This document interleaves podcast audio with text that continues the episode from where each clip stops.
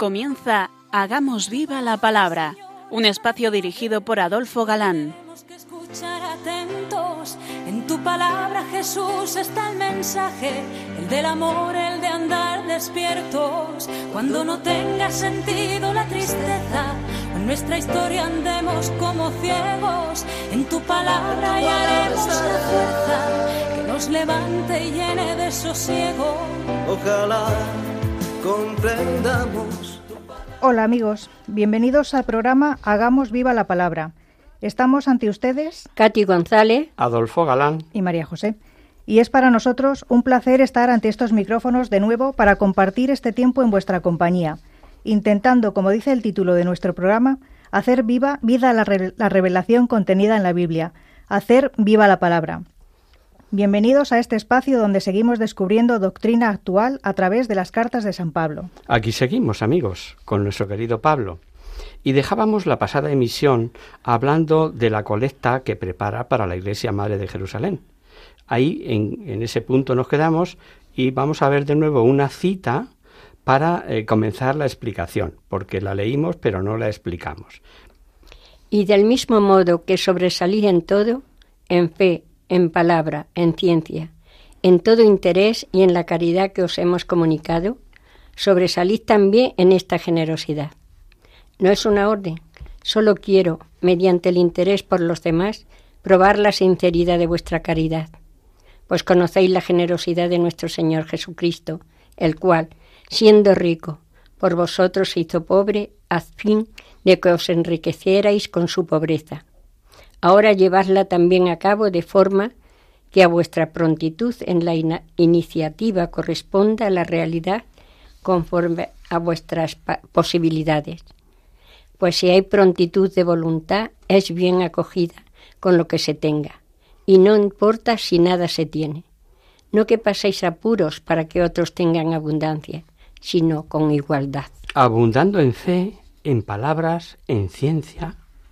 Dice San Pablo que abunden en estas obras de caridad y que esto no lo da como precepto, sino como prueba de obrar como Cristo obraba, que siendo rico se hizo pobre por amor. Claro que él no tiene mm, mal que dar, nal que pueda dar, ni se trata de que viviendo en estrechez des más para que otros vivan con mayor desahogo.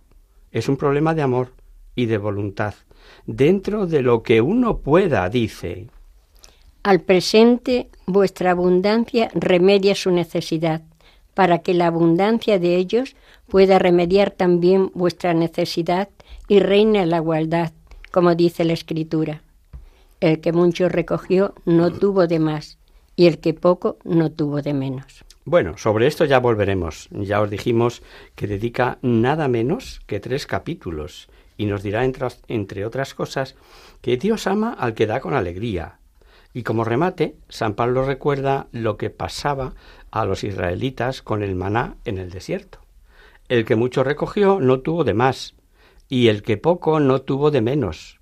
Es una cita del libro del Éxodo que hemos usado antes y que para los que oís el programa Biblia en mano está en el libro del Éxodo, Éxodo 16-18, tratando de darnos a entender que lo mismo que ocurría con el milagro, recogiesen mucho o poco, debe producir en los cristianos la caridad. Y para enviar la colecta envió Pablo a Tito, gran colaborador, y a otro hermano cuyo nombre omite, que no nos lo da, pero que a juzgar por los que estaban en Filipos, que es desde donde escribe, se piensa en Lucas, el médico amado, que escribió el libro de los Hechos de los Apóstoles. Leemos. Gracias sean dadas a Dios que pone en el corazón de Tito el mismo interés por vosotros. Pues acepto mi ruego y más solícito que nunca, por propia iniciativa, fue donde vosotros. Con él enviamos al hermano, cuyo renombre a causa del Evangelio se ha extendido por toda la Iglesia. Y no solo eso, sino que fue designado por elección de todas las iglesias como compañero nuestro de viaje en esta generosidad, en que servimos nosotros para la gloria del mismo Señor, por iniciativa nuestra. Y ya que vamos siendo un poquitín exegetas, casi estamos diciendo que solo falta poner Lucas, ¿verdad? Pablo, que tiene los pies en el suelo y conoce la naturaleza humana, muestra interés en decirles que para la colecta se vale de otros, otros, claro, de probada honradez, por cierto, y así evitaba cualquier sospecha en cuestión de dinero. Y dice, Así evitaremos todo motivo de reproche por esta abundante suma que administramos, pues procuramos el bien no solo ante el Señor, sino también ante los hombres. Con ello los enviamos también al hermano nuestro, cuya solicitud tenemos ya comprobada muchas veces y de muchas maneras. Solicitud aún mayor ahora por la gran confianza que tiene en vosotros. En cuanto a Tito, es compañero y colaborador mío cerca de vosotros. En cuanto a los demás hermanos, son los delegados de las iglesias. La gloria de Cristo. Mostrad, pues, ante la faz de la iglesia vuestra caridad y la razón de nuestro orgullo respecto de vosotros. El principio del capítulo siguiente, cuando lo leamos, veréis que corresponde probablemente, como no pocos opinan, a otro escrito de Pablo. Aquí parece una repetición de lo mismo. Si bien advierte ahora él que porque anticipó el envío a los hermanos y quieren que tenga todo dispuesto, lo consideren como una bendición y no lo hagan con mezquindad. En cuanto a este servicio en favor de los santos, me es superfluo escribiros. Conozco, en efecto, vuestra prontitud de ánimo, de la que me glorío ante los macedonios, diciéndoles que Acaya está preparada desde el año pasado, y vuestro celo ha estimulado a muchísimos. No obstante, os envío a los hermanos para que nuestro motivo de gloria respecto de vosotros no se desvanezca en este particular y estéis preparados como os decía. No sea que vayan los macedonios conmigo y os encuentren sin prepararos, y nuestra gran confianza se torne en confusión nuestra, por no decir vuestra. Por tanto, he creído necesario rogar a los hermanos que vayan antes donde vosotros y preparen de antemano vuestros ya anunciados generosos dones, a fin de que sean preparados como dones generosos y no como una tacañería. Y vemos en este pasaje lo que ya habíamos anticipado. No emplea la palabra limosna, sino bendición y socorro a favor de los santos. Los siguientes versículos son una interesante y esperanzadora doctrina sobre la generosidad. Poned atención, sobre todo al comienzo del pasaje. Mirad, el que siembra con mezquindad cosechará también con mezquindad. El que siembra en abundancia cosechará también en abundancia. Cada cual dé según el dictamen de su corazón, no de mala gana ni forzado, pues Dios ama al que da con alegría. Y poderoso es Dios para colmaros de toda gracia, a fin de que teniendo siempre y en todo todo lo necesario, tengáis aún sobrante para toda obra buena, como está escrito. Repartió a manos llenas, dio a los pobres, justicia permanece eternamente. Aquel que provee de simiente al sembrador y de pan para su alimento.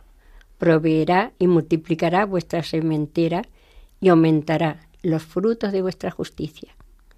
Soy rico en todo para toda la, toda la largueza, al cual la cual, perdón, provocará por nuestro medio acciones de gracias a Dios. El que poco siembra, poco recoge. ¿Necesita comentario? Pero entonces, ¿es que basta con dar? Para sopesar, para valorar, para medir. Lo interesante que dice San Pablo, bueno será saber que no pocos, al dar un socorro, si es de cierto valor y no de lo que le sobra, se le van los ojos tras el socorro. Y San Pablo dice dos cosas muy interesantes. Una, que no lo haga de mala gana ni obligado. Y dos, que quien que Dios ama al que da con alegría. Y esta segunda está tomada directamente del libro de los Proverbios, no es una invención de San Pablo, sino un recordatorio de lo que dice la propia Sagrada Escritura, en definitiva, el Espíritu Santo pues es el Espíritu el autor principal, como sabemos, de toda la Biblia. Pablo, por otra parte, ha entendido perfectamente las enseñanzas de Jesucristo y sabe lo que Jesús prometió. ¿Recordamos estas palabras del Evangelio de San Lucas? Dad y se os dará una medida buena, apretada, remecida, rebosante, porque con la medida con que midáis se os medirá. Y Pablo sabe también que esa doctrina ya estaba clara en los salmos. Le recuerda el Salmo 112, por cierto, que refiriéndose al justo, que es generoso y distribuye a los pobres, leemos. Y poderoso es Dios para colmaros de toda gracia, a fin de que teniendo siempre y en todo, todo lo necesario, tengáis aún sobrante para toda obra buena, como está escrito. Repartió a manos llenas, dio a los pobres, su justicia permanece eternamente. Dice que su justicia permanece para siempre. Y con esto pasamos ya al final de este capítulo noveno. A los beneficios que produce dar con generosidad hay que añadir el que normalmente los receptores dan gracias a Dios y unen lazos de amor con quienes dan. Escuchemos. Sois ricos en todo para toda la largueza, la cual provocará por nuestro medio acciones de gracias a Dios, porque el servicio de esta ofrenda no sólo provee a las necesidades de los santos, sino que redunda también en abundantes acciones de gracias a Dios. Experimentando este servicio, glorifican a Dios por vuestra obediencia en la profesión del Evangelio de Cristo y por la generosidad de vuestra comunión con ellos y con todos, y con su oración por vosotros. Manifiestan su gran afecto hacia vosotros a causa de la gracia sobreabundante que en vosotros ha derramado Dios.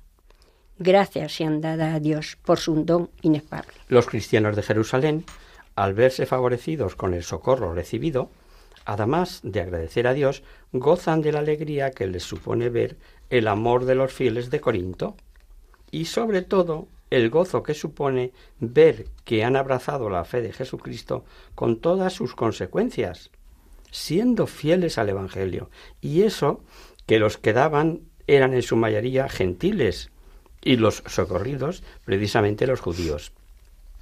Y como es un don, un don concedido por Dios para todos, para los que reciben y para los que dan, termina Pablo diciendo, gracias sean dadas a Dios por su inefable don.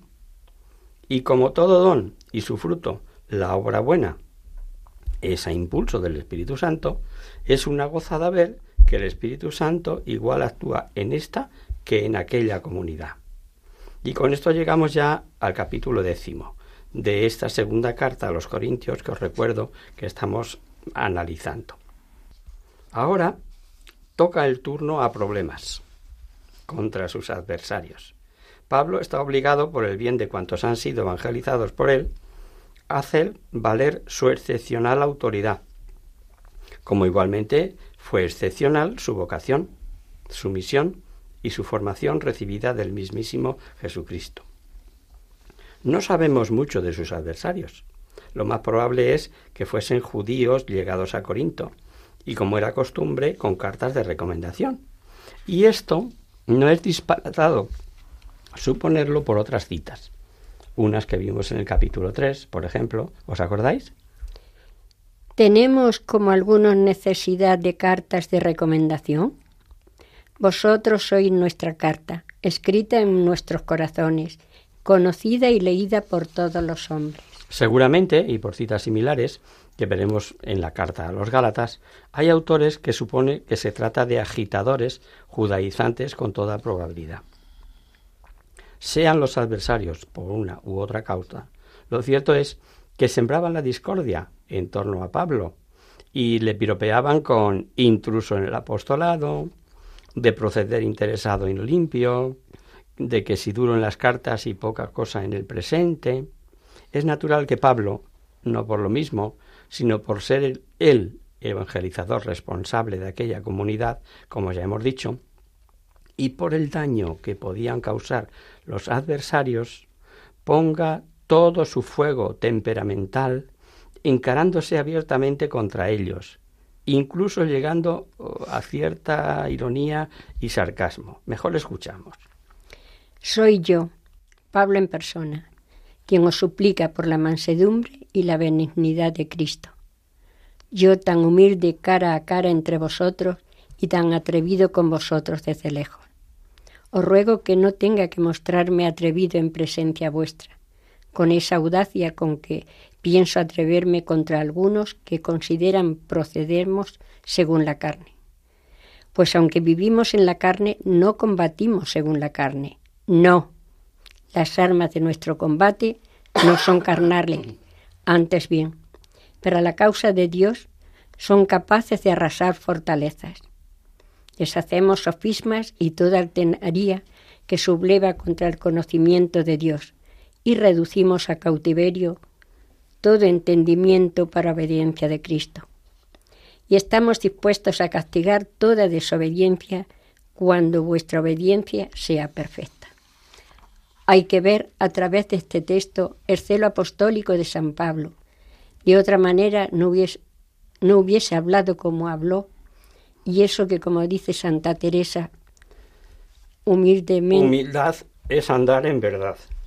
Es muy usual cometer precisamente faltas de humildad. Cuanto alguna alabanza o reconocimiento que alguien nos da y se diga como muy humilditos, no, por Dios, que más quisiera yo, etcétera. Aquí Pablo nos revela tantos sufrimientos como tormentos padecidos por el Evangelio como revelaciones sobrenaturales y comienza presentándose como humilde antes de decir lo que dice. Vivir en la carne pero no según la carne. Vivir en el mundo, pero sus armas no son carnales, ni se deja llevar de impulsos de tejas abajo. Esas almas son las que derriban toda altanería que se levante contra la ciencia de Dios. Hacemos ahora, si os parece, una pequeña pausa en la palabra.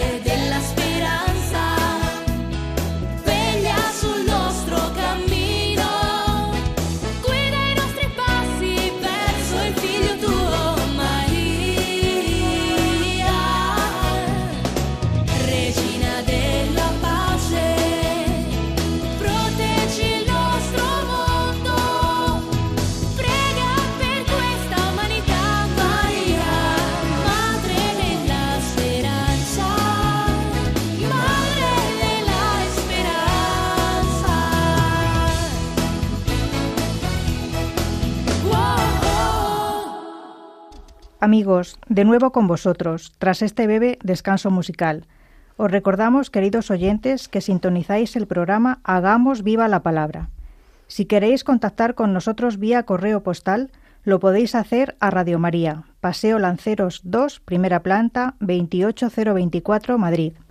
Y si preferís el correo electrónico, hagamos viva la palabra arroba radiomaria.es.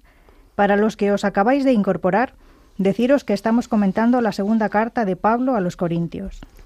Dejábamos a Pablo antes del descanso amonestando a los corintios por su responsabilidad y para con ellos, como evangelizador suyo, les dice. Mejor seguimos leyendo. Mirad cara a cara. Si alguien cree ser de Cristo, considere una vez más dentro de sí mismo esto. Si Él es de Cristo, también lo somos nosotros. Este versículo es traducido de dos formas. Mirad lo que a la vista tenéis, traducen unos, y solo miráis las cosas superficialmente, traducen otros. Lo que Pablo quiere es que se enteren los fieles de qué modo se puede descubrir a los agitadores. Y también, con independencia del problema de esos agitadores, debía quedar en Corinto algún grupito de engañados a los que había que volver al buen camino, y tal vez a ello se ha referido en el versículo anterior con lo de y estamos dispuestos a castigar toda desobediencia cuando vuestra obediencia sea perfecta. Correcto, pero seguimos escuchando. Pues no quiero aparecer como os atemorizo con mis cartas, porque se dice que las cartas son severas y fuertes, mientras que la presencia del cuerpo es pobre y la palabra despreciable. Piense ese tal que lo somos a distancia y de palabra por carta, lo seremos también de cerca y de obra. El tono sarcástico. El tono sarcástico se aprecia claramente. La autoridad que Pablo defiende y presenta procede de Dios, del mismo Cristo. Algunos piensan, si Pablo era eh, persona eh, de poca apariencia física, de corta estatura, etc., pero otros piensan si cuando les dice que llegó a ellos en debilidad y tristeza, se refiere al estado en que llegó tras el fracaso de Atenas, Atenas ya lo recordaréis, ¿no? Y que llegó, como ya vimos, pues solo, sin dinero y ante aquella corrupción generalizada de Corinto, pues hundido, ¿no? San Pablo ha evangelizado siempre según lo que Dios le ha señalado. Y es posible que no esté muy clara la forma, pero sí el fondo pues no con poca ironía comienza diciendo que no se compara con quienes recomiendan a sí mismo y por ello carentes de juicio. Al haber sido los corintos evangelizados por Pablo, son los otros los que se han metido allí, por decirlo. Y bien les dice, no nos salimos fuera de los límites prescritos. Y sigue diciendo. Ciertamente, no osamos igualarnos ni compararnos a algunos que se recomiendan a sí mismos, midiéndose a sí mismos según su opinión y comparándose consigo mismo, obran sin sentido. Nosotros, en cambio, no nos gloriamos, más bien nos mediremos a nosotros mismos por la norma que Dios mismo nos ha asignado como medida, al hacernos llegar hasta vosotros, porque no traspasamos los límites debidos, como sería si no hubiéramos llegado hasta vosotros hasta vosotros hemos llegado con el Evangelio de Cristo. Vuelve a algo que, si Pablo no se cansa de una manera u otra de repetir, tal vez sea porque no nos basta oírlo una y otra vez. El que se gloríe, se gloríe en el Señor, pues no es el que a sí mismo se recomienda quien está aprobado, sino aquel a quien recomienda el Señor. No nos gloriamos desmesuradamente a costa de los trabajos de los demás, sino que esperamos, mediante el progreso de vuestra fe, engrandecernos cada vez más en vosotros conforme a nuestra norma, extendiendo el Evangelio a regiones más allá de las vuestras, pero sin invadir campos ajenos, para no presumir de trabajos que ya han hecho otros. El que se gloríe, gloríese en el Señor. Que no es hombre de probada virtud el que a sí mismo se alaba, sino aquel a quien el Señor alaba. Y esto vale para todo cristiano, pero más para los que trabajan algo en labores apostólicas. Perdón. El no hacerlo así supone gloria efímera e intrascendente, en una palabra, vana gloria. Gloria vana que de nada vale, se entiende, ¿verdad? Para poner las cosas en su punto, San Pablo a continuación se ve obligado a alabarse y pide disculpas para lo que él dice eh, que sea su demencia, que sea soportado por el amor que les tiene, por cuya fidelidad siente, dice, celos, celos de Dios, y revela algo que se repite desde nuestros primeros padres. La serpiente engañó a Eva, y desde entonces no ha cesado de engañar y seducir. Y seducidos son los falsos evangelizadores. No pocos predicadores seducidos predican lo que Jesús no predicó y censuran a la Iglesia por predicar lo que ellos no quisieran. Ojalá pudierais soportar un poco mi necedad. Sí que me la soportáis. Celoso estoy de vosotros con celo de Dios, pues os tengo desposados con un solo esposo para presentaros cual casta virgen a Cristo. Pero temo que al igual que la serpiente engañó a Eva en su astucia, se perviertan vuestras mentes apartándose de la sinceridad con Cristo. Pues cualquiera que se presenta predicando otro Jesús, del que os predique, y os proponga recibir un espíritu diferente del que recibisteis y un evangelio diferente del que abrazasteis, lo toleráis también. Sin embargo, no me juzgo en nada inferior a esos superapóstoles pues si carezco de elocuencia, no así de ciencia, que en todo y en presencia de todo os lo hemos demostrado. El decir que nada se cree inferior a ellos es sin duda dicho con cierta ironía, como suele a veces emplear Pablo, pues bien sabe que sin usar artificios retóricos su predicación está llena de ciencia divina. Es muy posible que también le consideren de menos por no permitir tomar nada de los corintios y vivir del trabajo de sus manos, como si eso le rebajase de categoría.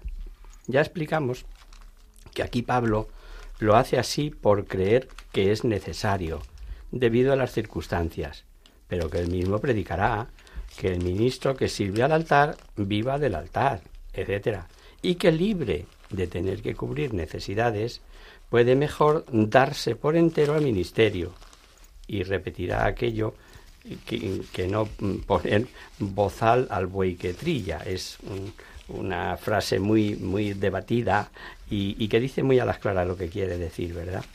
No os extrañéis de que al trabajar manualmente y no vivir como los demás apóstoles ayudado, dado lo que era aquella ciudad, pareciese propio de categorías inferiores. En esos casos y en otros que veremos, asombra la sintonía de su alma con el Espíritu Santo. No hace esto o lo otro por sistema, sino que en cada caso sabe lo que Dios le pide y lo hace contra viento y marea, parezca bien o parezca mal. Recordemos durante su vida que unas veces se dejaba azotar y lacerado, entonado a cantos y salmos, y otras veces hacía valer su derecho de ser ciudadano romano y no se deja azotar. Porque esos tales son unos falsos apóstoles, unos trabajadores engañosos, que se disfrazan de apóstoles de Cristo. Y nada tiene de extraño que el mismo Satanás se disfrace de ángel de luz. Por tanto, no es mucho que sus ministros se disfracen también de ministros de justicia, pero sin fin será conforme a sus obras. La revelación es impresionante. Satanás, para perder la obra de Cristo, se disfraza de ángel de luz. Y no pocas veces somos engañados al creer que es de buen espíritu el tomar esta o la otra determinación y que se trate de inspiraciones del disfrazado Satanás. Para esos casos y de eso saben bien los que tienen vocación religiosa y los religiosos que sienten deseos de grandes obras en contra a veces del consejo de sus superiores. Para estos, para estos casos me refiero, lo mejor es gozar de una dirección espiritual que cuenta con el don del Espíritu Santo para desenmascarar a Satanás o por el contrario, animar a una mayor perfección. Seguimos leyendo. Digo una vez más que nadie me tome por loco, pero aunque sea como loco, permitidme que también me gloríe yo un poco. Lo que os voy a decir no lo diré según el Señor, sino como en un acceso de locura, en la seguridad de tener algo de que gloriarme, ya que tanto otros se glorían según la carne, también yo me voy a gloriar. Gustosos soportáis a los insensatos, vosotros que sois sensatos, soportáis que os esclavicen, que os devoren, que os roben, que se engrían, que os bofeten. Por el final de lo leído adivinamos lo que sufría San Pablo al ver las obras de los falsos evangelizadores. Porque hacen eso, esclavizan, devoran, engañan. Y por eso advirtiendo que lo que va a decir no lo dice según el Señor, sino como en una locura, para mostrar que si alguien puede presumir, que si alguien puede gloriarse, es Él. Y nos da una lista detallada que mejor que comentar es escuchar despacito. Para vergüenza vuestra lo digo, como si nos em, hubiéramos mostrado débiles. En cualquier cosa en que alguien presumiere, es una locura lo que digo. También presumo yo. ¿Que son hebreos? También yo lo soy. ¿Que son israelitas? También yo. ¿Son descendencia de Abraham? También yo. ¿Ministros de Cristo? Digo una locura.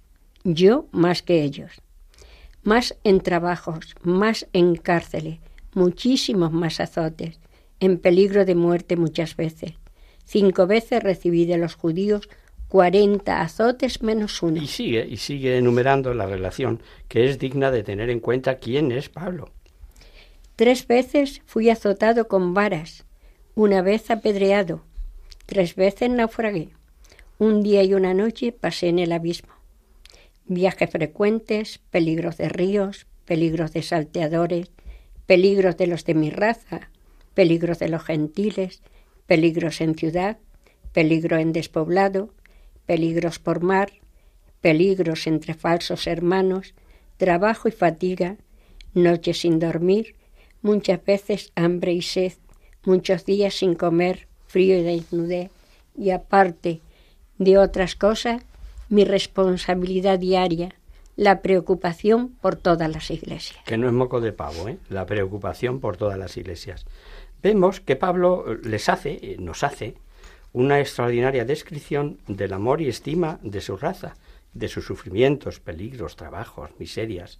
Como decimos, el mejor comentario es meditar mm, detalladamente el texto. Toda una detallada lista que barre cualquier posibilidad de comparación que pudieran presentar los adversarios. Ahí quedan sus afirmaciones. Origen, judío de pura cepa. Religión, la santa del pueblo escogido Israel. Heredero de las promesas, ministro de Jesucristo, llamado y enseñado por el mismo Jesús. Bien puede decir más yo. Pero hay algo que es lo que más le hace sufrir, que os llamaba yo la atención al terminar de leerlo, Katy la preocupación por las iglesias, esa preocupación por los convertidos sujetos a tantos peligros y falsas predicaciones. Lo de decir cuarenta azotes menos uno se debe, imagino que lo sabéis, a que cuando la ley ordenaba dar como castigo cuarenta azotes, los fariseos, exagerando la posibilidad de faltar a la ley y por, poder haberse equivocado al contar y dar de más, siempre daban 39. Lo de pasar un día y una noche en los obismos se refiere a haber estado por el naufragio un día y una noche en el mar salvándose por milagro, nunca mejor dicho. Y termina este capítulo contando cómo tuvo que salir huyendo de Damasco y que Lucas narra con más detalle en el capítulo 9 de Hechos. ¿Quién desfallece sin que desfallezca yo? ¿Quién sufre escándalo sin que yo me abrase? Si, hay, si hay que gloriarse en mi flaqueza, me gloriaré el Dios y el y Padre del Señor Jesús. Bendito sea por todos los siglos. Sabe que no miento. En Damasco, el esternarca del rey Aretas tenía puesta guardia en la ciudad de los damascenos con el fin de prenderme. Por una ventana y en una espuerta fui descolgado muro abajo. Así escapé de sus manos. Tal vez lo pone aquí, aunque parece fuera de contexto, como demostración de la ayuda especialísima que siempre ha tenido por parte de Jesucristo, por lo que reconoce que si ha de gloriarse es en su debilidad. Este dato del episodio de Aretas tiene vital importancia en orden a situarnos dentro del marco histórico en que ocurrieron los hechos, porque tenemos conexiones paralelas en la historia, fuera del libro sagrado. Fabio Josefo dice que Aretas reinó el año 9 antes de Cristo al 40 después de Cristo. ¿Y quién es este Aretas? Pues era precisamente el padre de la repudiada esposa de Herodes Antipas. Cuando éste se unió a la mujer de su hermano, y que por su denuncia, como sabemos por el Evangelio, le costó la cabeza a Juan el Bautista. Por este repudio, Aretas declaró la guerra a Herodes, quien fue ayudado por Roma, en concreto por Tiberio. Antes de la derrota de Aretas, murió Tiberio, habiéndole sucedido Calígula, que dejó a Aretas como etnarca. Como sabemos que Tiberio murió en el 37 y Aretas en el 40, entre estos tres años podemos situar históricamente ese suceso de Damasco. En este punto, si os parece, lo dejamos por hoy. Comenzaremos el próximo día en el capítulo 12, que esta carta, que ya veréis que es memorable.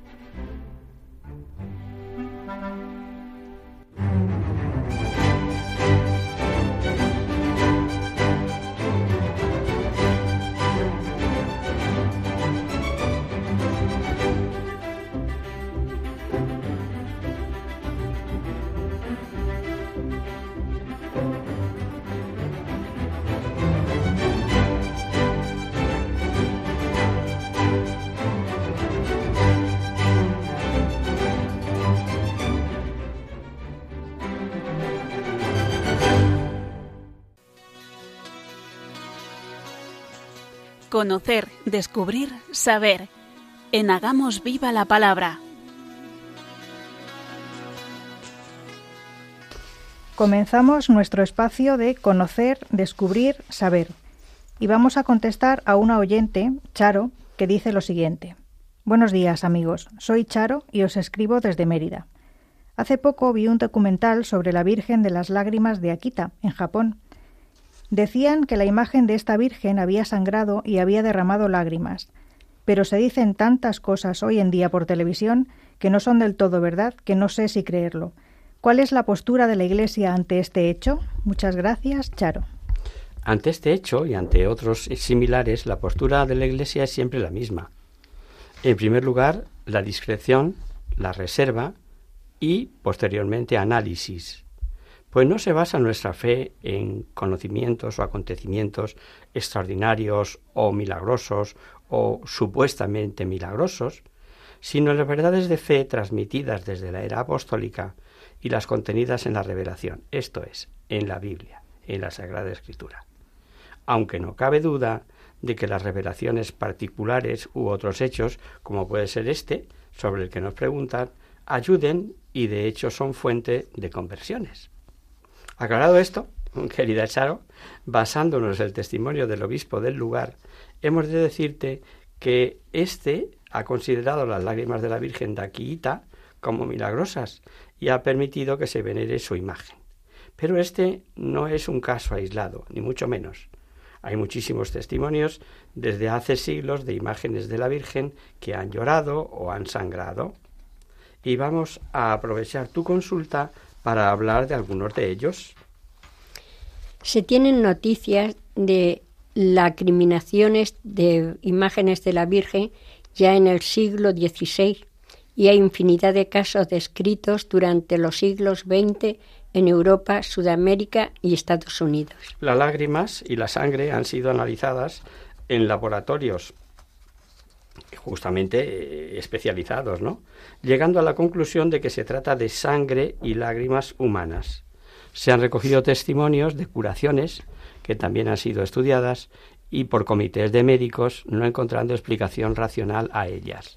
Con mucha frecuencia las lacriminaciones se producen en domicilios particulares, siendo testigo de ello gente humilde y sencilla. Otra vez el tiene lugar en una iglesia y es presenciado por muchos testigos. En muchos casos el obispo del lugar reconoce los hechos milagrosos permitiendo el culto y llegando incluso a construir santuarios dedicados a la Virgen nuestra Madre. Llora casi siempre en silencio, pero a veces las lágrimas van acompañadas de mensajes de avisos para la humanidad. Vamos a citar algunos casos, pues hablar de todos sería larguísimo. El primer caso del que se tiene noticia tuvo lugar en Neukirchen, Alemania, en 1540. Cuenta la tradición que una campesina había colocado una imagen de la Virgen en el nicho de un tronco y un hombre la cogió y la arrojó a una fuente cercana. Por tres veces la imagen volvió milagrosamente a su sitio. El hombre fuera de sí la golpeó con una espada, haciéndole una herida en la cabeza de la que salió sangre. Finalmente el hombre se convirtió y la imagen todavía sigue siendo venerada. Otro caso, bien documentado y reconocido por el obispo del lugar, ocurrió en Inzing, Austria, en 1865. Una campesina oyó en su casa un llanto y después de buscar un roto, un, un rato, perdón, encontró una imagen de la Virgen olvidada en un rincón y cubierta de polvo de la que brotaban lágrimas. El obispo decidió llevar la imagen a la iglesia y nada más colocarle, la Virgen dejó de llorar y comenzó a brillar. Ya en el siglo XX encontramos otro caso muy famoso en Siracusa, Sicilia. En 1953, en el hogar de Ángelo Lanuso y Antonia Giusto, comenzó a llorar la imagen del corazón inmaculado de María que los esposos tenían encima del cabecero de la cama. Estas lacrimaniciones produjeron muchas conversiones y curaciones. Los obispos de Sicilia reconocieron por unanimidad el carácter milagroso de las lágrimas de la Virgen de Siracusa. En 1994, Juan Pablo II visitó el lugar para inaugurar un santuario y aprovechó la ocasión para hablar de la Virgen de Cestokova, Polonia, también derramaba lágrimas en aquella época. Un poco más tarde, en 1973, la Virgen derramó sus lágrimas y su sangre en un convento de Akita, Japón. La Virgen de las lágrimas de Akita, a la que hace referencia, querida Charo. Es quizás una de las más conocidas, dice textualmente el obispo en su carta pastoral.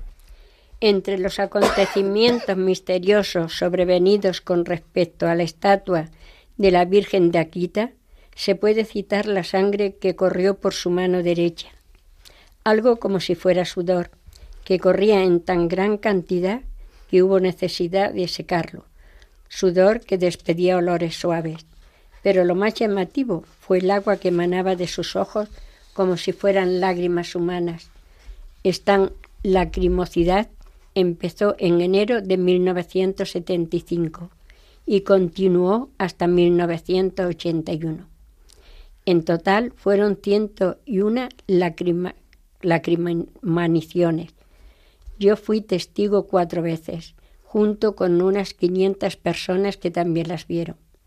Dos veces gusté esta agua que corría de los ojos y pude comprobar que era salada como las lágrimas de un ser humano. Según el análisis hecho por el profesor Sajisaka, de la Facultad de Medicina de Akita, se comprobó que se trataba de un líquido del cuerpo humano. Y concluye el obispo de Akita. Hacer salir agua de allí donde no la hay es ir más allá de los medios humanos. La intervención de una fuerza superior al hombre es necesaria. Y además no es solamente agua, es un líquido humano que corre de los ojos lágrimas, como lágrimas. Y esto más de cien veces durante varios años, delante de numerosos testigos. Los estudios hechos hasta ahora no permiten negar el carácter sobrenatural de estos acontecimientos y no se encuentra nada que sea contrario a la fe y a la moral. En consecuencia, no prohíbo toda devoción a la Santa Virgen de Aquita en mi diócesis. Son muchos los relatos de curaciones milagrosas, de cáncer y de otras enfermedades, entre otras la curación de la sordera que sufría la hermana Agnes Sasagava, religiosa del convento de Aquita, en la que se encuentra la imagen.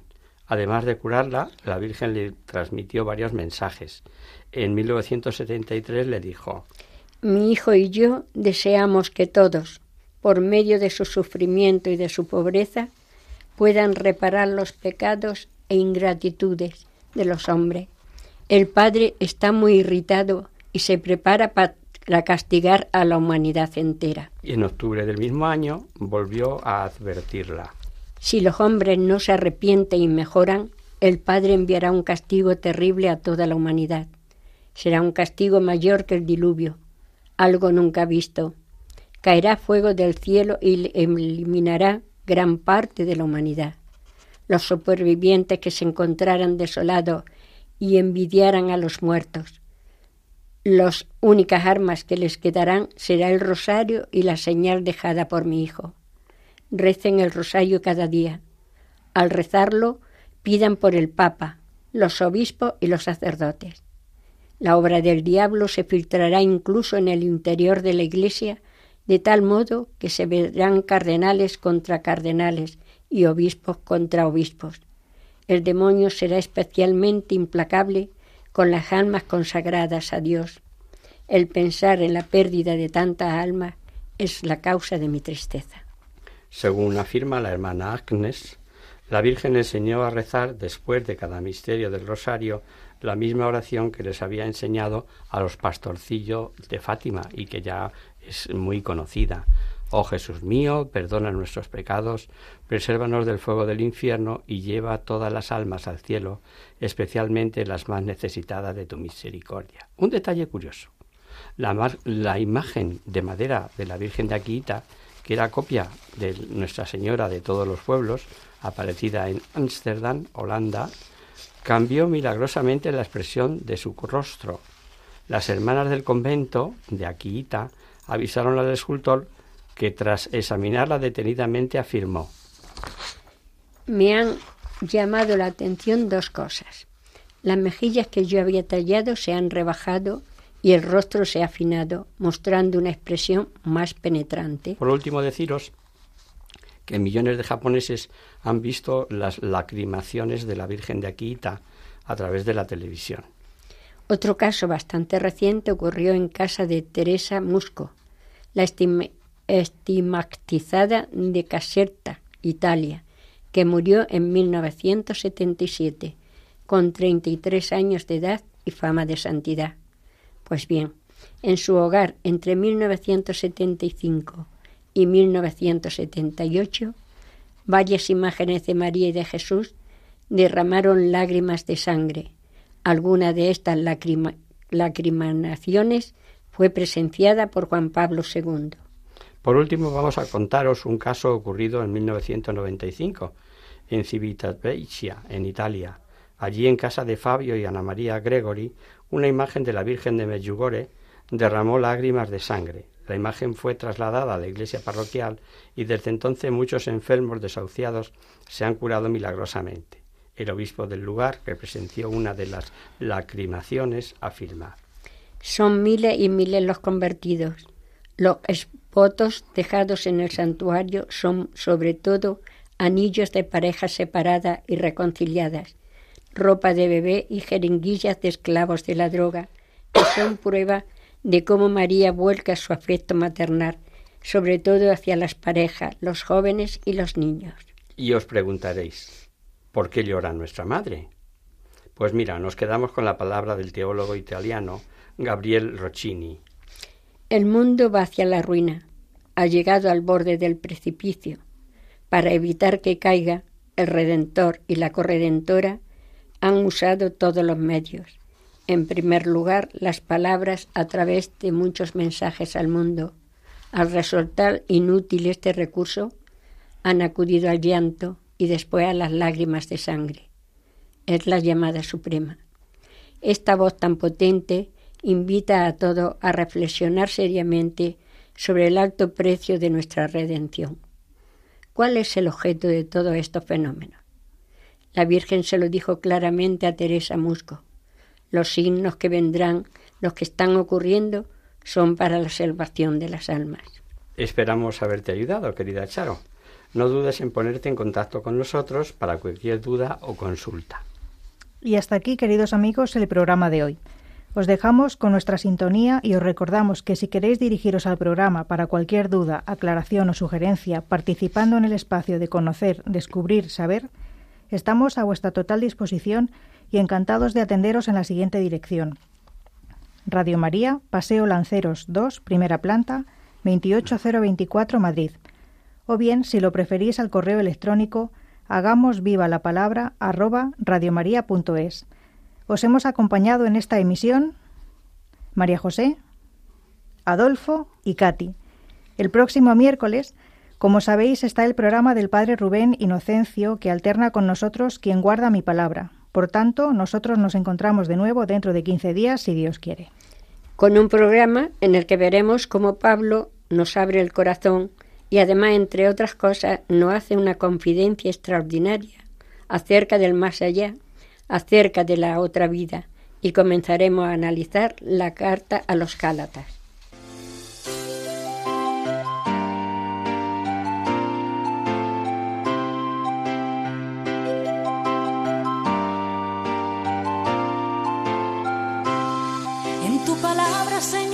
Está la clave. Solo tenemos que escuchar atentos.